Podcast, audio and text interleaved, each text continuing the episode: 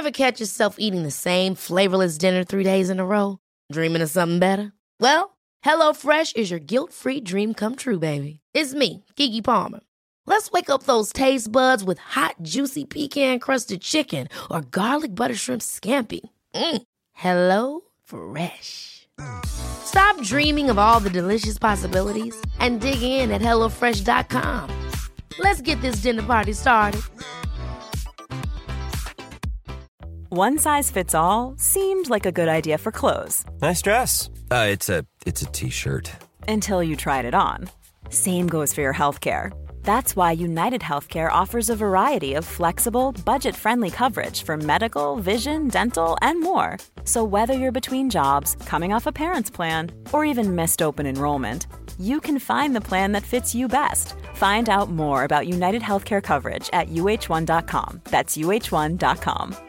There's never been a faster or easier way to start your weight loss journey than with PlushCare.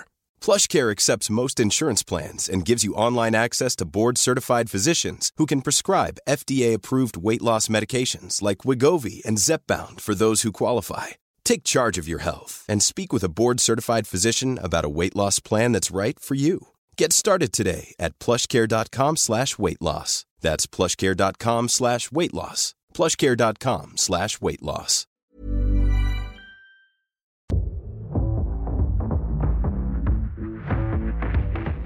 Hi there, I'm Georgie Ainsley, and every week I talk to someone who is a performance person. They could be an athlete from the world of entertainment, business, or politics. They could even be an astronaut. The key link is, of course, that they all know how to perform at the top level, and they can teach us all a thing or two about how to do that in our own lives at whatever it is that we do. Performance People is available wherever you get your podcasts, or of course you can watch us on YouTube, where you can also subscribe, and please do.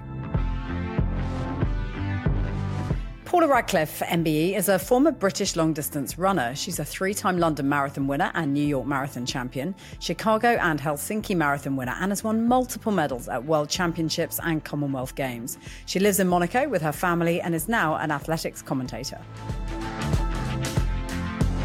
We actually do just have to do this. You don't have a choice. We have to go through this. We're going to kill this tumour. We're going to visualise each day the tumour shrinking. Like you visualise in training that you're getting to a better platform.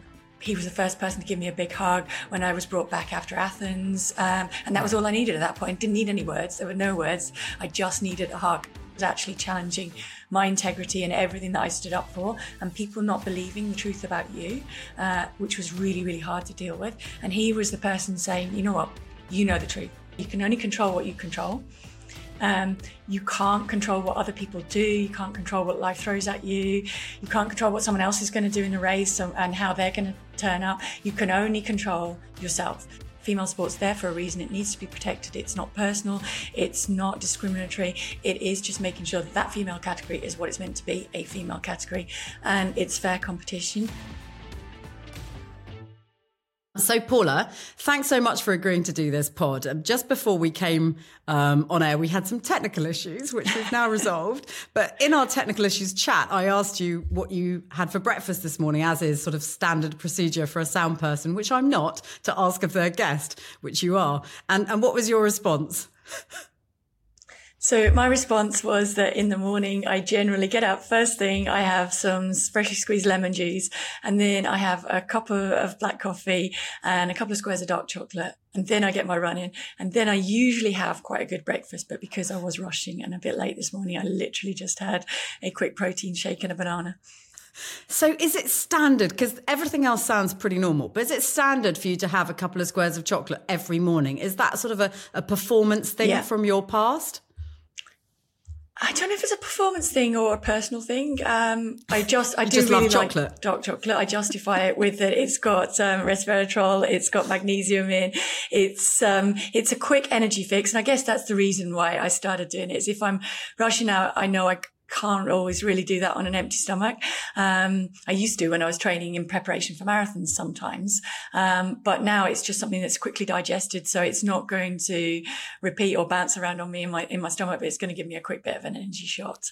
So every single person. Then I get my run in, and then I have the healthy breakfast. See, every single person listening to this pod is going to think, amazing, Paula Radcliffe has given me permission to eat chocolate for breakfast. It's just, it has to be dark chocolate, right? It has to be dark chocolate. It's more pre-breakfast. I think of it like better. It's my pre-breakfast. Even better. So I was Googling you. I was Googling you, as everybody would do, in preparation for a chat. And the first thing that popped up that I couldn't seem to lose from the first page of Google searches was that Paula Radcliffe Way is being resurfaced. It's everywhere in the Bedford news that they're resurfacing Paula Radcliffe Way. It's not even been there that long. I just loved it. Resurfacing? There are about 25 articles about how they've had delays and setbacks and problems with the resurfacing works, but now they're well and truly on top of it, and works will be completed as expected. So I'm sure you're very relieved to hear that. Yeah, and thank goodness my parents have moved away from there. So the other thing then that came up was this, and actually I had to track back quite a long way to find it, because you're obviously a very private person.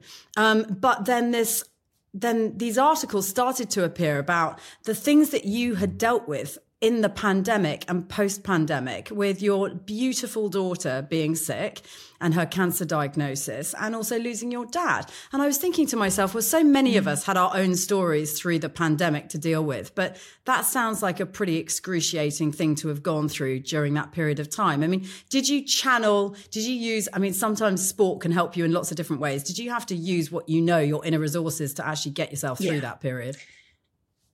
Without a doubt. Running's always been kind of my healing time, what I've turned to make me feel better, to kind of make me feel better to attack the day, to think through things if I've got big decisions to make or problems to solve. I always found that would work better on a run, right back to when I was doing my A-levels and I couldn't do a maths problem. I'd just go out for a run. When I came back, I could look at it with fresh eyes and kind of get it done.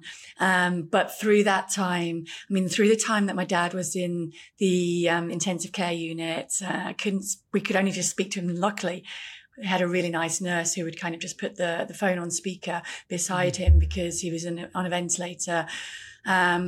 And that was so, so hard. So I would kind of rehearse through what I was going to say, because obviously every conversation that I've always had with my dad has always been, there's somebody else answering you, and you know that he's hearing what I'm saying, and he was the best listener ever. So it was really, really hard to get in my head, what am I going to say? And I'm really proud of my daughter that at that time, when she was just turned 13, that she was able to kind of sit and talk to him, because we didn't know. And as it turned out, when they took him off the ventilator, he didn't come through it. So we don't know whether he could hear us or not. He did open his eyes. The nurse was able to tell us that. But I think because of the COVID thing, that made it all so, so much harder, not least the fact that they, to the end, insisted on the diagnosis being a potential COVID, and it was not at all. It was heart failure that was confused as COVID. So he was in kind of this middle room, literally, because they couldn't put him into the intensive care unit with the non-COVID patients, and they couldn't put him with the COVID patients because he kept testing negative. They kept insisting it was that. It wasn't that. So he was literally in the corridor in between the two. And we couldn't get to see him. My mum couldn't get in to see him. So trying to be there for everyone was really, really impossible. And the flip side of being somebody who kind of is a little bit in the public eye is I was actually told as well, no, you can't break the rules. You can't try and go into the UK to see him, because then it'll be, oh, well, she did. And so you can't. And yet I had friends who were doing that, who were just going back to see parents that were not well, and for funerals and things like that. And I couldn't do that. So yeah, it was extremely hard. And then, so that was 8th of April, my dad passed away. So it was kind of really at the beginning of lockdown. And so then we had to kind of survive through that. In the end, I snapped and I got permission from the Monaco government So the date that everything opened up in kind of France, Monaco, May the 11th, I was able to fly back to Heathrow. My mum met me in the car park there. We still didn't know all that was going around about COVID and everything. So I literally had two sets of clothing, and I stripped off in the car park the outer layer, put it in a bin bag, put it in the back of her car. Then I was able to give her a hug, go back to her house, washed all my kit out, and then the next day just put her in the car. She slept the entire way back here, and we had permission to kind of drive through all of the controls along the way, and she stayed with us then for about 5-6 weeks before came back to the UK with her the first time. And then we did that a couple of times because she was so scared to fly. And then the second time that we took her back was kind of August time, and my daughter had been kind of acting up a little bit. I think she was kind of like, I don't know, she was spending a bit more time in the gym. She was definitely more temperamental, crying a lot more. She was getting extremely painful periods. And so when we came back from dropping mum that time, went straight in to see the pediatrician. Pediatrician sent us for a scan the next day. And within a week, we were starting chemo in the hospital in Nice. And I think, that through that time, I mean, looking back on it, so fortunate that we have an amazing paediatrician who actually lost a mum and a sister to ovarian cancer. So the minute she felt the lump and the mass in Isla's stomach, I knew on her face that something was wrong. And then very, very quick to reassure us that, like, the adolescent version is not ovarian cancer. It is a malignant germ tumour, and it's bad, but it's treatable. And the prognosis was good. We'd caught it kind of, I guess, fairly late in that. It was quite big. It was 16 centimetres by 13 centimetres by 11 centimetres. So it's huge. And that was why she'd kind of been spending more time in the gym. She thought that she was putting on weight. And so she was doing more sit-ups and things like that. And obviously that was why the painful periods, because sometimes it was the tumour bleeding, not an actual period. And so, a lot of things then made sense. And talking to her about it, at that point, it was actually a relief, because I think she was struggling with something wasn't right. And psychologically, all of that was coming out. And I mean, she gets mad with me now, but I was very open with it. I said I'd actually researched child psychologists, and I thought it was some kind of kick-on effect from losing my dad. And I'd researched all of that. And then we found out what it was. She had an explanation. It became extremely tough, and it was scary. But I think for her, it was a relief to know that she wasn't imagining things. She wasn't acting out. There was a real reason why she didn't feel like herself, and why she was kind of feeling all of these emotions swirling around inside. And her hemoglobin was kind of 9, because the tumor was taking everything. So, the effect on her body and why she was feeling so fatigued was huge. And so, we went through the chemo. The first stay, so we had 3 stays of, you stay in for a week, but it's kind of 5 consecutive days of treatment. And then they keep you in for another 24 hours just to make sure that they kind of flush out all of the chemo nastiness from your body before she left. So she was on drips and things the entire time that she was in the stay. And then we'd have a couple of weeks off, which would be longer towards the end, because she needed the white cells to come back up again before she went back in for the next stay. And so she would absolutely be very open and say that the worst thing for her was losing her hair. Yeah. That was the hardest thing for her. She said she could deal with all the tiredness. She had the support with the rest of it. I don't think she was ever so low that she thought she wasn't going to get through it. And I think that was also a real blessing, and also maybe a little bit of childhood naivety and everything. But she said that the first day was fine because she didn't know what was going to happen. Yeah. The second day, she knew what was going to happen, but it was worse. So there was me with my sports person mentality going in, come on, we've got this. This is the last day. This is like the home straight now. We've absolutely got this. And she said, you know what, Mum, that was the last thing I wanted to hear, because the third one was the worst one. And she actually, for her Brevet exam, which was equivalent of GCSEs, she wrote about it. And she wrote about how that third stay was the very worst because she had expected the second one to be like the first one and it was worse. So she was fully expecting this one to be a lot worse again. And actually, she said it wasn't as bad as she had built it up to be, but going into it was absolutely the worst time. Whereas for me, I think I found the actual surgery stay harder.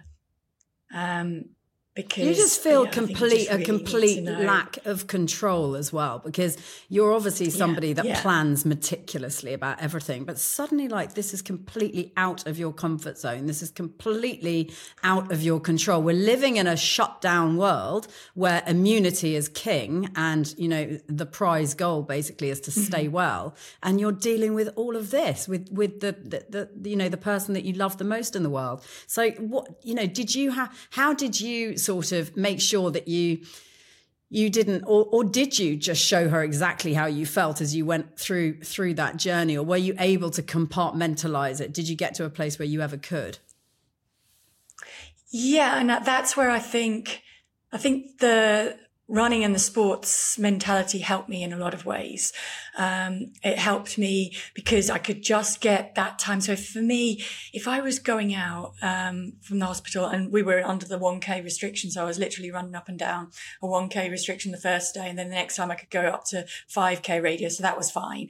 But if I could even just do 20 minutes of that and just go in and then have kind of got all of those demons, all of that anguish out of my system and process that a little bit more, then I could go back and I could be a strong person for her, because she will openly admit that what you want there, and you're probably the person that you need there the most when you're going through something like that, is your mom, is someone that you can be horrible to, you can be bitchy to, you can say, keep those nurses the hell out of my room. I don't want this. You can do all the rude stuff. And I said, you can do all of that to me. You can do it to the nurses. They're amazing. And they were absolutely amazing. And she wasn't. I said, but if you don't want to speak, you can absolutely. And she had this pink hoodie and she was like snuggled up in the bed with a hoodie like pulled over her head. And she's like, sometimes I don't want to talk, but if I do want to talk, I need you to be there.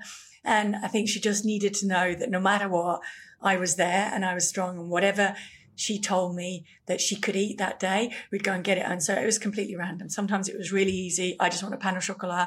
I can go and get that from the cafeteria downstairs. No problem. Kiwis was a little bit harder. I had to run to the shop to be able to find those and then run back like holding kiwis in my hand. But it was just, okay, anything that you can eat, tell me what it is, and we will try and make that happen. And then the sports mentality as well of just literally control what you can control, do what you can each day. That way really helped. So we had a plan. We had the chemo plan. The nurses and the doctors were amazing in explaining it all. And so being able to have that as well and say, okay, we actually do just have to do this. You don't have a choice. We have to go through this. We're going to kill this tumor. We're going to visualize each day the tumor shrinking. Like you visualize in training that you're getting to a better platform. We're going to visualize that tumor shrinking. And then the fact that they do scans at the end of each day and every couple of weeks as well. And they were showing us, okay, this much has died. You might be feeling like shit, but the tumor is dying now. And by the time she went in for surgery at the end, it was 95% dead. There was only a tiny little kernel in the middle of it. That was still alive and that needed to be removed. So that really helped. And then I think the teamwork, I'm very, very fortunate in that I had some amazing friends and family around us. And not just in terms of supporting Isla and myself, but making sure that Gary and Raph were okay as well, because the trauma that goes through your mind thinking, okay, I'm concentrating on one child and he's actually now got to go through school. He's not getting that support that I was able to give before with kind of the French homework and with everything there. So having a very good friend of his and his mum is a great friend of mine. Just having her there to be able to say, you know what, I've got Raph. I can look after him. He's fine.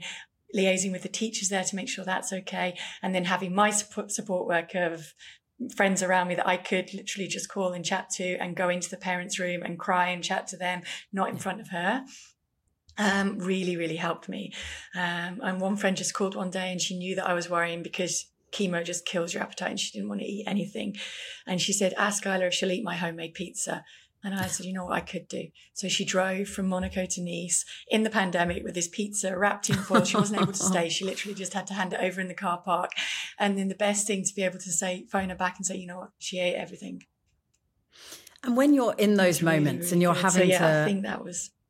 And you're in those moments and you're having to crisis manage, right? So you're just in complete and utter, we're going to get through this. We're going to crisis manage it mode. And then thank God the best thing happens and it goes away and you've got the all clear. Do you have any form of PTSD after that? Do you have any form of how to deal with that afterwards? Because it feels to me like you throw all your resources at the problem and then what happens after? And I know as athletes, you talk a lot about not having great highs and great lows and always keeping this sort of middle ground, this equilibrium with everything you do, whether that be training or competition. I mean, how do you manage that in real life with a dilemma like the one that you've been through? I think the biggest thing is being honest and talking about it. And that's one thing that I'm eternally grateful that my parents and especially my dad taught me. And I did feel like going through this when I needed that advice from my dad. If I thought about it, I knew it because he'd done such a great job teaching me that growing up and being there and kind of just all of those little things that he'd said to me through the years. So, I mean, obviously he was the first person to give me a big hug when I was brought back after Athens. And that was all I needed at that point. I didn't need any words. There were no words. I just needed a hug. And he was there with that. He was the person of reason when I went through everything in 2015, which up until that point had probably been the worst thing that I'd gone through because it was actually challenging my integrity and everything that I stood up for and people not believing the truth about you, which was really, really hard to deal with. And he was the person saying, you know what, you know the truth. The people that are important to you know the truth. And he was able to say all of that. So I think going through that put me in a really good place to kind of deal with this. And I think the first thing I had to say was, yeah, you know what? There is trauma, There is trauma that comes from this. And that will always be there. And we have to talk about it. And I've talked about it with Isla. She was brilliant in coming to me. Actually, not after the first day. We had a little bit of a scare. So she had tests every couple of months. And then we were just about to go from every 2-month checks to 4 to 6-month checks when there was something showed up on one of the MRIs. So in February, she was rushed in again and they did a whole other operation. So they were an hour and a half by keyhole, couldn't find anything, actually did a whole cesarean thing, still couldn't find anything. So then she came out the other side and they said, it's great, there's nothing bad in there. And I said, yeah, but we just cancelled a holiday. She's just gone through all of that anguish of the cancer being back. So how do I explain to a 16-year-old that, yeah, it's all hunky-dory. It's great. There's nothing there. It's fine. There is still that trauma there. And she at that point turned around to me and she said, Mum, you need to find me a psychologist. Wow. So I put her in touch with somebody. They do a Skype calls as often as she needs. And it has been amazing. And we've talked with her about the fact that now, I think actually she was always one of those kids that has a slightly higher level of emotional maturity, even from a little kid. And she has a sense of empathy and a sense of standing up and saying what she thinks, even when it gets her in hot water.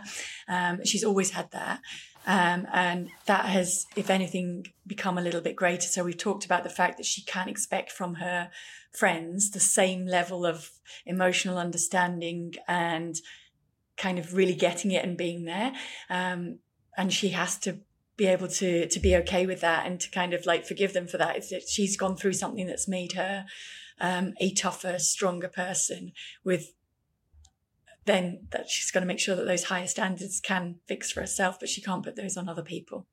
Yeah, it's really interesting that, isn't it? It's sort of like you say, she's been through something that no one, you know, the whole bunch of people, especially her school friends, can't really comprehend.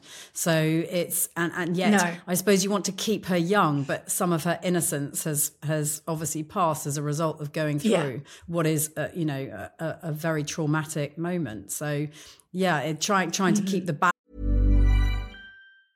Ever catch yourself eating the same flavorless dinner 3 days in a row?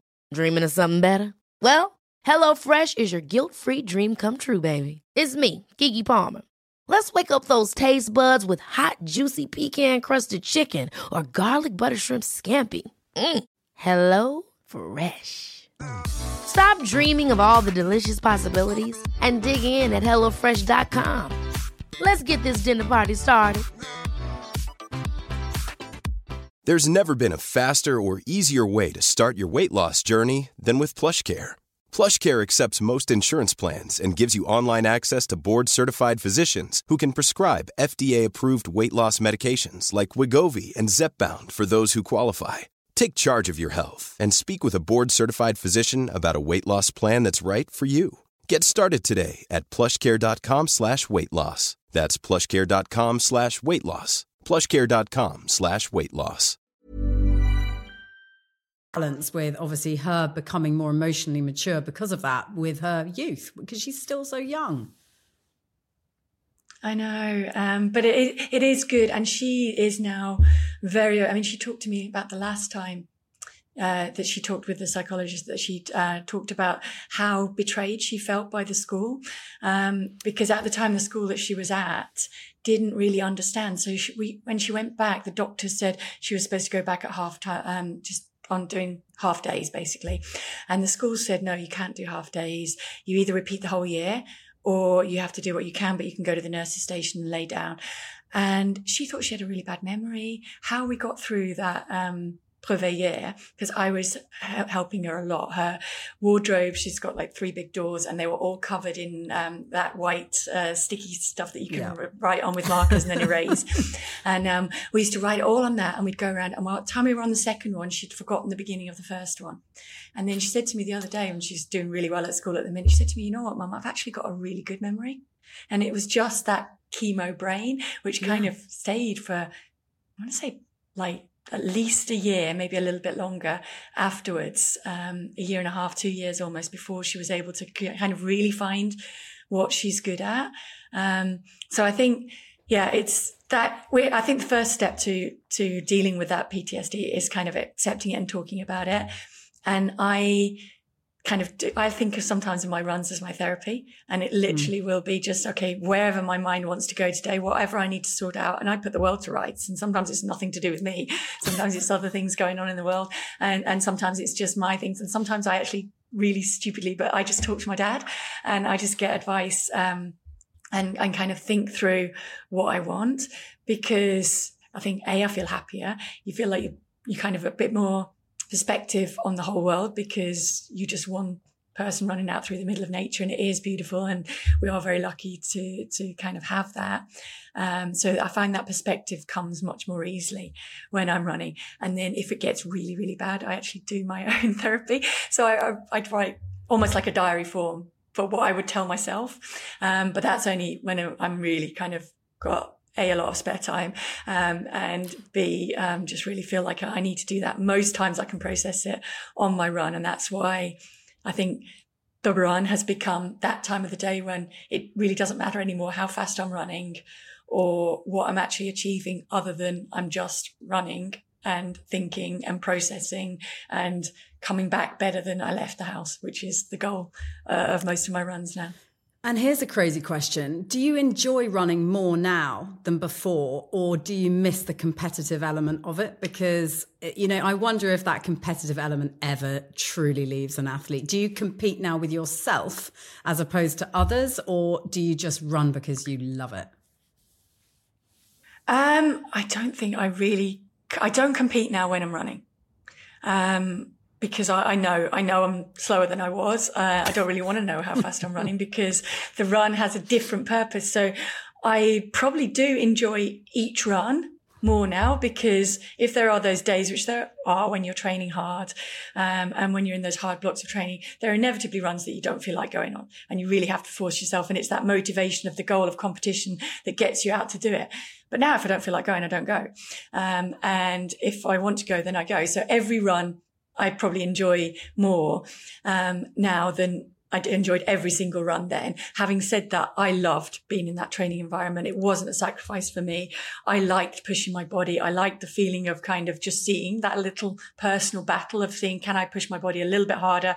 Can I do that session a little bit quicker this time? Can I do a little bit quicker in that race? I loved all of that. And I loved the competitive side of it. And I think I did worry that I wouldn't be able to ever replace that in my life. And then because of the way that retirement was kind of forced on me with a foot injury, and I couldn't run for a long time, I think that probably saved me from all of that, because I actually just was so grateful to be able to get out and run eventually. And I had to work so hard to get back to that point that in all of that, I forgot about the fact that I was missing competition, and I was replacing that adrenaline shot of competition with something else, because I was involved in the commentary. So I was able to be there at the events and experience the atmosphere, and then have to quickly think, okay, this is something that now I'm not good at. I've got to get good at. I need to learn. I need to progress. The nerves for that would sometimes be way more than for a race, because for a race, I would know that, okay, I'm perfectly ready for this. I'm one of the best. I know I can go there and compete. Whereas here I was like, okay, I'm really not yet. I need to get there. There's a lot of adrenaline flowing, and where sometimes the adrenaline's a good thing in competing, because it bops it up a level. If it's too much, it's detrimental. And it's the same in commentating as well. Your voice goes funny. Your brain starts firing stupid things. You just keep pronouncing things wrong. So it kind of messes you up. So you have to learn to control that in a different way. And I guess I liked that challenge. And what I tried to do was replicate the challenge missing in competition with different challenges in my life, and just try and keep focusing on those. And how much of it, when you were running, is up here? How much of it is about the mental battle and overcoming that, as opposed to the physical piece? Because I guess there must be a point where you get to a place where you can be no better than you are physically. But does it, so much of it, come down to what's up here? Yes, I think a lot of it does. I think a lot of life does, comes down to kind of how much you can put things in perspective. And again, going back to what my dad always used to say, you can only control what you control. You can't control what other people do. You can't control what life throws at you. You can't control what someone else is going to do in the race and how they're going to turn up. You can only control yourself. So you can only be the best person that you can be and kind of live up to your standards. And there are always things that we can do better about ourselves. So I guess it's kind of looking at those things. And that is probably why I loved running so much, because it really was, okay, this is my time to just try and make myself better and to work with the things that my body's good at and my mind is good at it as well. And I do think that was a big advantage for me in the marathon. My mind loved the marathon. It fit. I'm kind of a bit of a geek. I like trying to fix things. I like trying to persevere with things. I like trying to take on those little personal battles of kind of pushing through things. So it's not like it was a game, but it was fun for me to like, oh, let me see if I can take myself to that pain zone and just hold it off, and enjoy that side of it. So it was never about fame for me or trying to win races for financial reasons or anything like that. It was trying to be better than I had been before and trying to see how fast I could go and trying to kind of, win that battle with everything that's saying, okay, slow down, it's hurting, this is hurting, that's hurting. Try and block all of that out, and just focus on being quick and keeping going, and kind of block out all distractions and not let things get to you. One of the things I love that your dad used to talk to you about, and sometimes parents just make so much sense. We hate to admit it, but they really can. And one of the things that I read that he'd said to you is, before, you used to sometimes suffer with sleep insomnia pre-races. And he just said, doesn't matter. You've slept the rest of the week. You'll be absolutely fine if you don't sleep the night before. I mean, is that genuinely a thing? I can go and get a hammer from the garage and I can knock you on the head with it if you like. That was another thing that he actually... But I know that was a joke. But he said, he just used to say, well, you're laying down. You're resting your legs. You've slept all week, because I actually was. I am someone that needs sleep. So my daughter can go on 3 hours sleep some nights and she'll just stay up reading and then she'll be up too early. And I'm like, I can't wrap my head around that and how she can function, because I can't function if I don't get enough sleep. So I think he was very much stating from this, okay, I know you slept all week. Now you're just nervous. Just lay there and just think about how you're going to run the race, just think things through. And that really, really helped. And he did say so many people that really perform at the highest level also can't sleep the night before the race. But guess what? They've stockpiled it all beforehand, like you've done the training. So all you need to do is make sure that you're not walking around all night. And it's your legs that need to be rested. You're not going to run so much with your brain. So just try and switch off and just lay there and you will fall asleep. And it worked. It stopped me stressing about it. And what's now with your role as an athletics commentator, you're sort of observing what's going on in the world that you know and you love so dearly. How is it changing before your eyes? I mean, there's so much debate and conjecture at the moment with regards to trans athletes, with regards to all manner of different dynamics that are happening within World Athletics. I mean, what's your sort of observation of the direction in which it's travelling and how World Athletics can best manage that? I mean, I think World Athletics are doing a very good job, particularly of managing the DSD trans issue and just making sure that, yeah, female sport's there for a reason. It needs to be protected. It's not personal. It's not discriminatory. It is just making sure that that female category is what it's meant to be, a female category, and it's fair competition. For the athletes, I do think it's very difficult now, because there are so many different facets that weren't there when I was racing in terms of, I think social media is so much harder for the athletes. The actual ability to kind of make a living at the sport is a little bit harder as well, because there are so many other sports out there. UK Sport is not maybe funding athletics as much as it was. For the athletes to come and break through, they've really got to be something more than just the very top of their sport. It's almost like they've got to have a personality that shines through. They've got to have something else there. And that, in essence, is outside of your control. I mean, I can remember, if I think back to when I was competing, I mean, when I won the BBC Sports Personality, and I was watching the Beckham documentary with Isla, and I was saying that I'd beaten him that night and by how many votes, and she was laughing and she didn't believe me. And I said, but then actually people voted with a coupon on the back of the Radio Times, and people were actually going to that effort. But you recognised as well that it's nothing to do with anything that you do achievement-wise, whether someone likes you or not, is nothing that you can control. And I think that is a lot more in your face on the social media side of it now. And so I think for the athletes to, the time that it takes to run and manage a proper social media account to the level that sponsors perhaps expect is a big takeaway from training as well. But the maturity and ability to see that that is not the real world, and that people that comment on there would never say that to your face, would never even say that in a face-to-face interview or even probably in a written article. So that hurt that can come from that, and the vulnerability for the athletes, I think, is a whole dimension that I think is slowly being recognised by the people that are meant to protect the athletes and support them.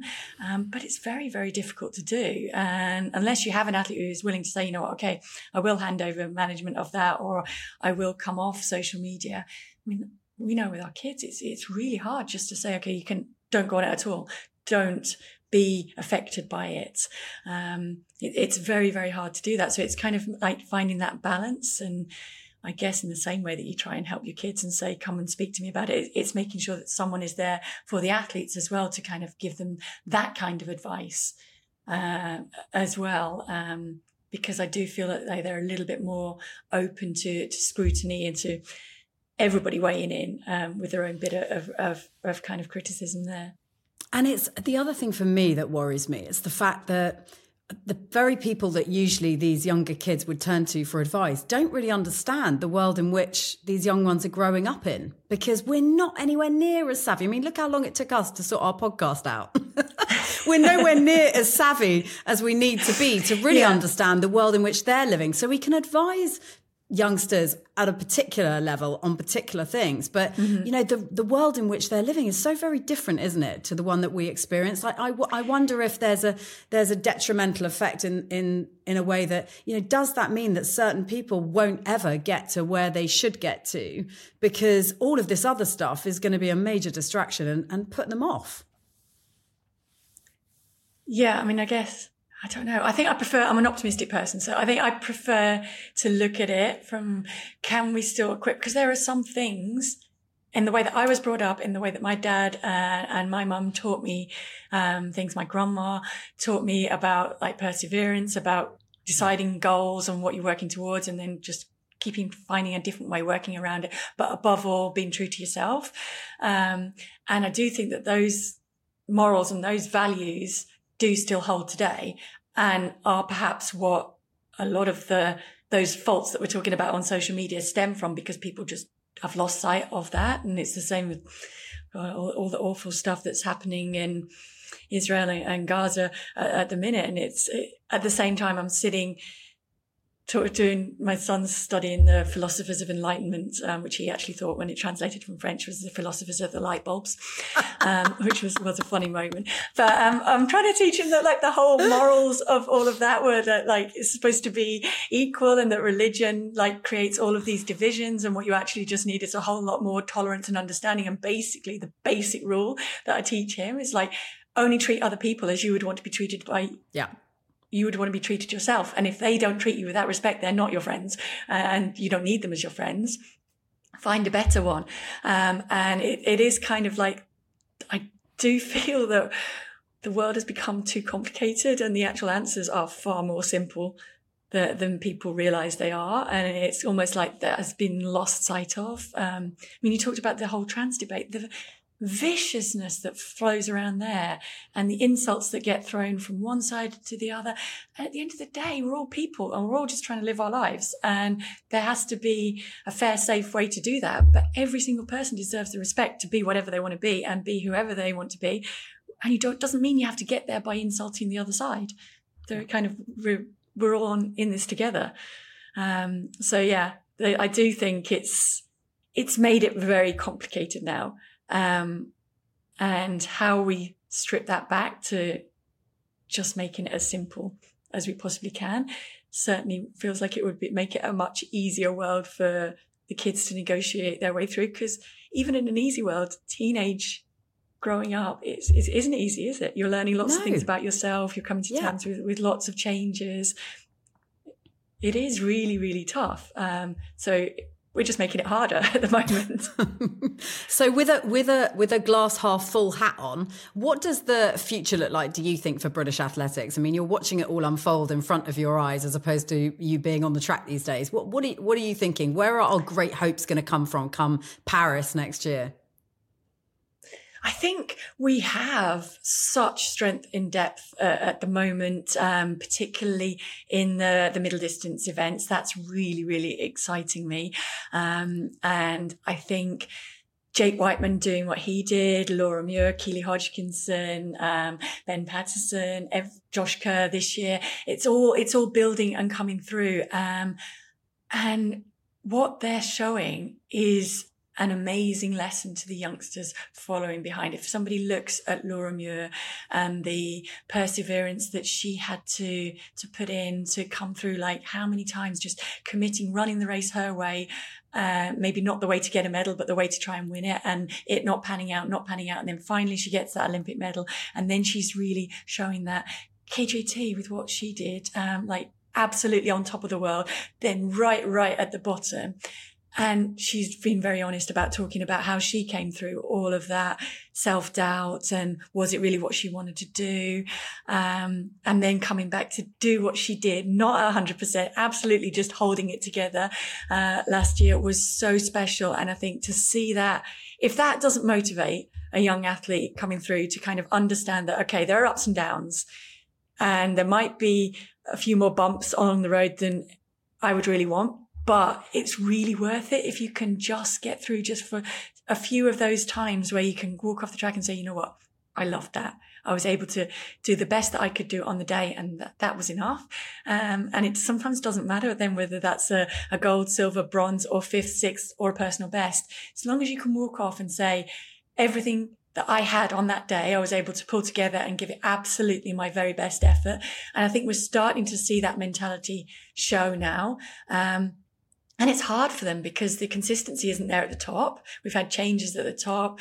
they're being sent the message by UK Sport, okay, we're not putting the money into athletics that we used to, even though you've actually just done your most successful World Championships since 1993 or something. They are having to do that on their own, and they're learning that it can be done on your own, and it can be done. And those role models are there. And the opportunity in Paris, I think, is, I mean, it's not going to exactly replicate London in 2012, but it's not that far away either. It is kind of like a home from home. It's not like the other side of the world that family, friends, supporters can't get to. It's not somewhere that these athletes have never competed before. It's very close. It's very at home, if it's not exactly at home, maybe with a bit less of the pressure that would come from being at home, but just as much support can travel there and will be there. And it's kind of a little bit of a return to normality, I think, for the athletes in terms of Tokyo, Sapporo wasn't quite because it wasn't in the right year. And then we've been back-to-back World Championships since, and everything's been trying to catch up. So this is, in essence, now the first back to normality. And they're able to go where they want to train and prepare and go in as they would normally have done to an Olympics. And I think that will help a lot of them as well. But just to see that perseverance, it doesn't just come overnight. You might suddenly appear at the very top of your sport like Keely did. But she's still working there, and she's still motivating everybody by trying to get to that point. I feel like the answer is going to be 2 squares of dark chocolate, but if there was anything else other than that, what would be your best performance tip for people for everyday life?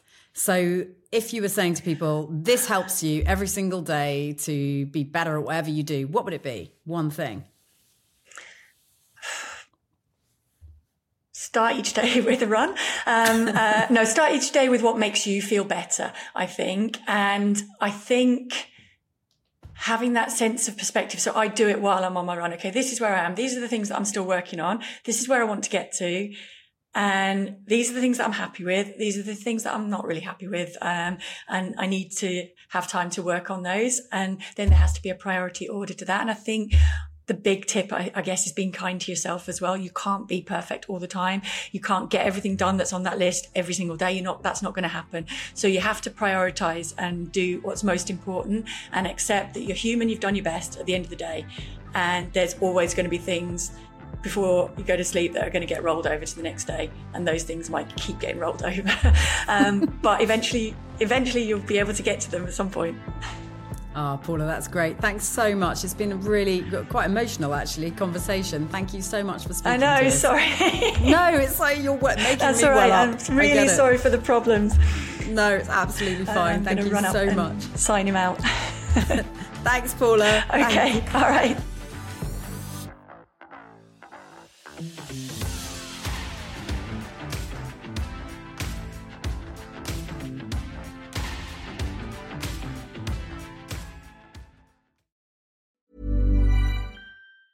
Ever catch yourself eating the same flavorless dinner 3 days in a row?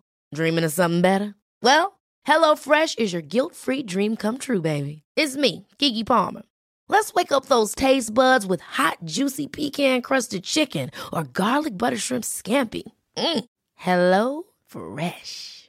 Stop dreaming of all the delicious possibilities and dig in at HelloFresh.com. Let's get this dinner party started.